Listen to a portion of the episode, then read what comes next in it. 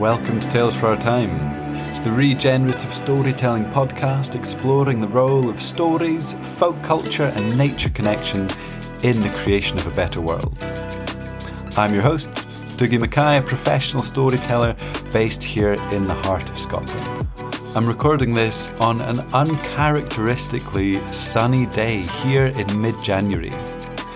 And it feels like winter might just be breaking.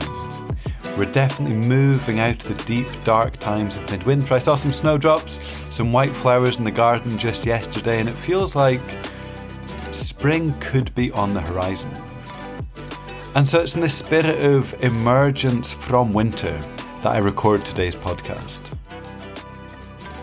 One thing I'm kind of curious about and keen to explore in this podcast, something that I explore in my day to day life, is the role of stories as reflective tools, and also nature, likewise, as a tool for reflection, and how stories and the natural world and the individual can provide a really interesting interface for living, or tools for living. And often the seasons provide a really simple vantage point for paying attention to what's happening in our natural environment and especially somewhere like Scotland where the seasonal swing is quite as extreme as it is. So, here in mid January, I've been kind of reflecting on which stories might work. What would be a suitable story to catch the energy of this moment of emergence? And winter's by no means gone. We're still in the wintry time of year. It's only mid January. And I was thinking of a number of different things that kind of came up when I consider this time of year. It's really just at the end of what I sense as a midwinter hibernation gathering period. Here in Scotland, New Year would last at least 10 days. And that's not just to recover from the hangover from Hogmanay. It was a time when a lot of the work stopped and people did have time to actually gather, do the things that they didn't have time for through the busy summer working months.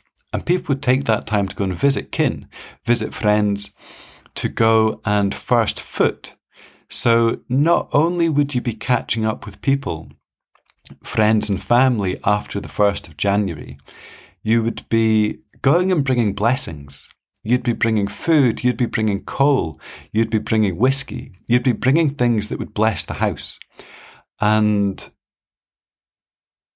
and I guess setting good intentions for the coming cycle, the cycle of the coming year. It's also always a time of rest and dreaming.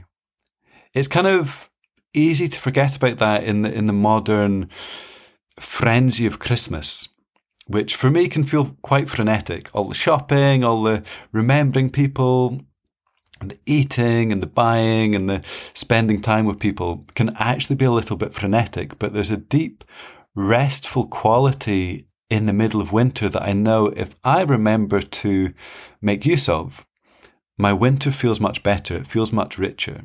So there's that quality of dreaming and rest that I was thinking we could play on that today. There's something of the bear that I was considering. And the hibernation and the earthy, deep, deep slumber that the bear takes. So I thought we could tell a bear story. I thought maybe something of the moon. It's this time of year where the moon comes into prominence. And actually, yes, last night and this morning, there was this amazing full moon hanging low in the sky. I saw it as I came home last night in the northeast, and as I dropped my daughter off in school this morning, it had swung all the way round and was sitting hanging luminous in the northwest. Big full moon, I think in Cancer at the moment, which probably means more to some people out there than it does to me. So I thought maybe a story of the moon and the sun. There's so many great tales, especially from northern climes, of the sun and the moon as characters and the, the constant interplay between these characters. But Eventually, I decided on the following tale.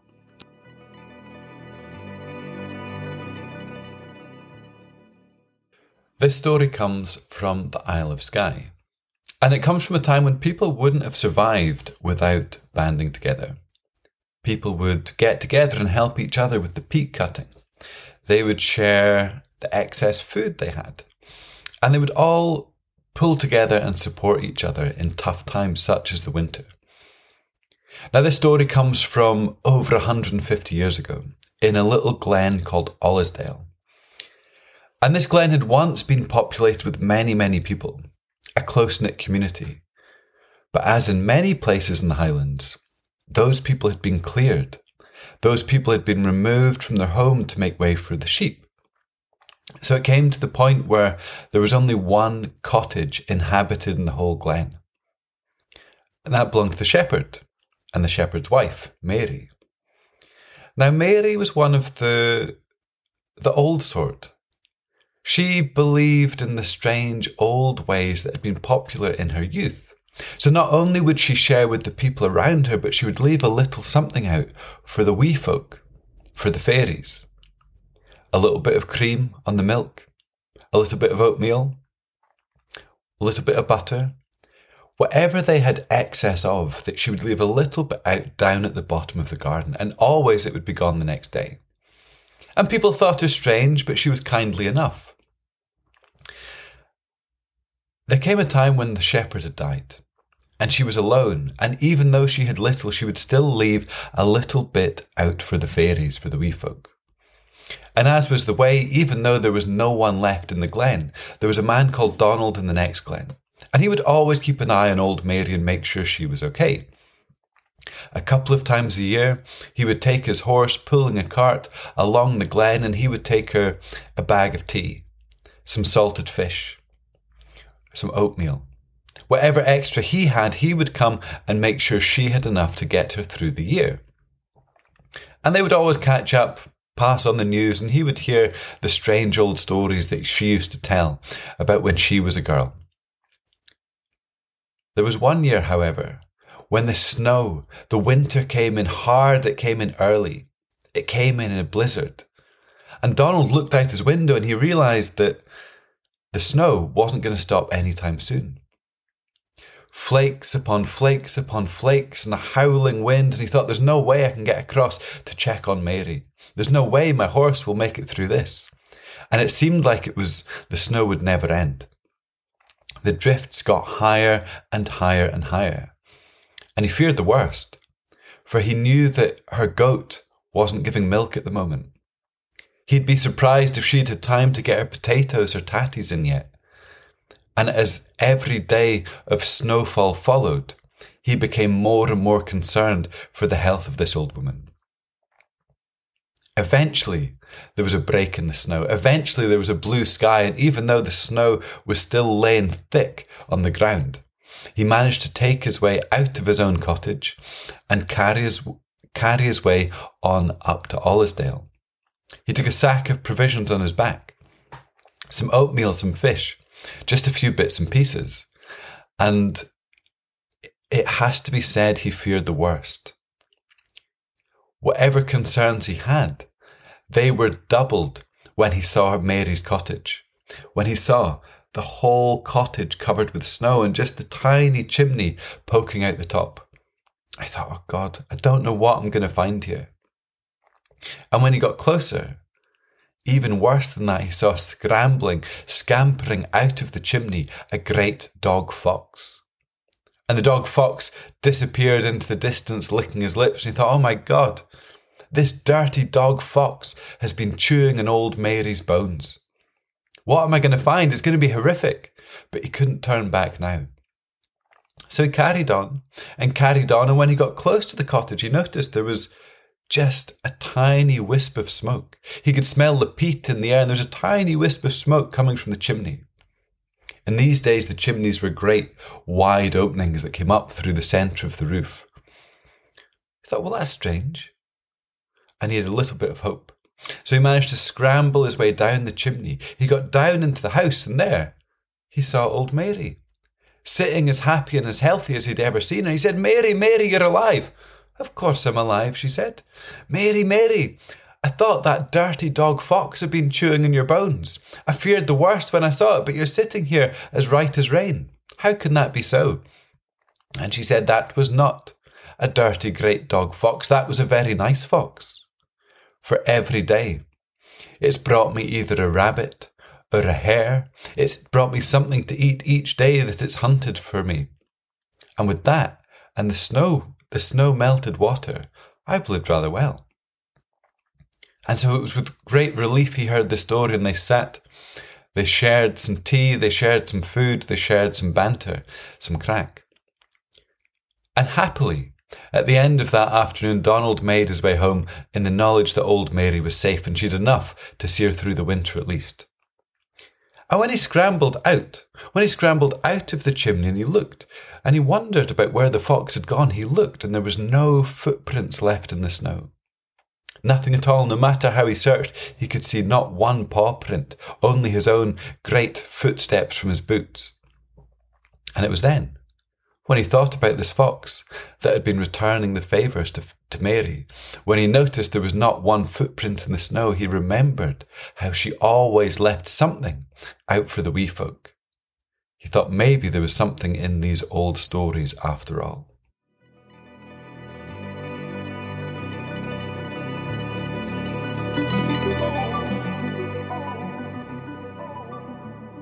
So that's kind of simple old Highland folk tale that I heard from the Seanachie, George Macpherson, or Seoras Macpherson up on the Isle of Skye. And there are so many of these curious, short, old folk tales kicking about in the Highlands. And they would just be passed on, kind of household to household, in, and they weren't told they were told for entertainment, but they weren't fantastical tales. These these are the sort of tales that were told as true, but have a kind of supernatural element to them. There are many such tales in in Scotland and especially in the Highlands. And they're not always the you know the grand elaborate tales that modern performance storytellers would pick up and tell. But I kind of like this one. It's the sort of story I could imagine my grandmother telling. And somehow that makes me, yeah, that makes me kind of happy. And there's a few things that are curious about this tale, or a few things that stand out. First, we've got the Highland clearances. And I'm not going to go into them in too much depth today. Maybe we will on another episode. But when I first started looking for Highland folk tales for myths and legends, I imagined I was going to find tales of fairies and of dragons and of supernatural creatures. But I found when I went to the authentic kind of folk tale storytelling collections, what came up again and again and again were these tales from the Highland clearances. And those stories being particularly sobering, really tragic tales and tales that mostly are quite hard to tell. You know, you could really kill the vibe in at a party or at an event with such a tale. So, as a storyteller, there's this kind of a bit of a dichotomy. How do we bring in those heavier topics, heavier um, historical events that were obviously really influential. Still, in Scotland, in the Highlands, the I would say the culture and use of land and land management is still massively influenced by this time. A hundred years or so of people being evicted by force from their homes, people being driven from the land. And you know, we might talk about things like ancestral trauma, how it might feel for several generations of people to not be safe in their homes, for people to be burned out of their homes, for pe- elderly and pregnant women to be upstairs whilst the thatch of the fi- of the house gets set on fire. The trauma of the injustice of the landlords and the police and the army and the local newspapers often, and even the ministers who upheld the rightness of the landlord to drive people from their homes off their hereditary land, off the clan lands by force. And there's also the consequence of this. As people left on boats, some ended up in as indentured slaves in what was called the New World, Canada, America, Australia. But also, some of these people cleared went and perpetuated this harm and their own form of colonization in these new new lands they ended up on. So it was a very tragic time and a long period, a hundred or so years. There are industrial influences, industrial factors, economic factors that feed into it. And also there is um, a willingness of the British state to crush the clan system, the Gaelic way of living, which had been a threat to the British establishment. So it was a hard time in the Highlands, and we just catch a little of that in the start of the story. There used to be many people there. There used to be up to 30% of the Scottish population based in the Highlands. And over 100 years, that was reduced to 8% many of those people pushed to the cities or to across the water on ships. And yeah, there are many, many tragic tales. So I think for me, this story is powerful because it references the clearances without diving right into the, the grit of it. We get a little flavour of the tragedy, but we don't dwell there for too long. And ultimately, this story is quite sweet. It's, yeah, it's about kindness. It's about neighborliness. It's about helping each other out. And I can still relate to the characters in the story, almost like remind me of the people in the Scottish Highlands where my dad grew up, in the rural communities of Sutherland, where that was just how people lived. You know, there was still that code of conduct woven through the culture. That if there was someone old, if there's someone frail, if there was someone on their own, you'd all collectively look out for them. And you would all get together and help at the peat cutting or the sheep shearing. And I think even that has changed over 50 years. So there's a, there's a dearness finding that still alive in this story. The sense of neighbourliness, the sense of helping each other out. And the third element of the story which shows up in so many of these old Scottish, Irish, British tales, folk tales, is that reciprocity with the landscape or maybe the fairy, the fairy folk. And to me, often the fairies show up in these tales and they play this kind of um, curious role, almost as like regulators of our or observers of the way that we interact with the natural world. And there's something very pleasing in its simplicity that this old woman leaves a little something out, and when the time is right, the fox or the fairies, who know which, come back and help her out. So that's a kind of sweet, there's a sweetness at the end of the story and a curiosity because surely once upon a time this story would have been told as true. And it's told leaving the question, you know, how did this happen? And probably whoever observed it or whoever told the tale was unable to come to a conclusion themselves. And many curiosities and mysteries exist in Scotland and in Scottish tales in just this fashion. So that's about us for this week. We are more or less out of time. Hopefully, you enjoyed the story, and I would really welcome any stories, anecdotes, personal tales, tales that you have heard that are similar to that one. And feel free to share them in the comments or send us a message. We welcome comments, reviews, subscriptions, and shares of this podcast. Feel free to pass it on to a friend. We would really appreciate that. It really helps us to grow and support this investigation of gnarly old tales and how they can sustain us, how they can support us in the modern world. Maybe you could send this podcast on to someone who might appreciate that touch of kindness in their life.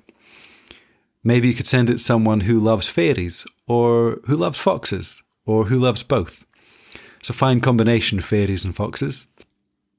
So, as we wind out, I'm also curious about this old idea of blessings, the power of the word that shows up in old Gaelic culture. So, maybe there's a, a blessing we can glean from this story before we wind out. Maybe you can think of a better one than me, feel free to share it. But I'm thinking, may the kindness that we show to others return to us when we most need it. This is Tales for Our Time, and until next time that we meet around the digital hearth fire, may the foxes and the fairy be with you.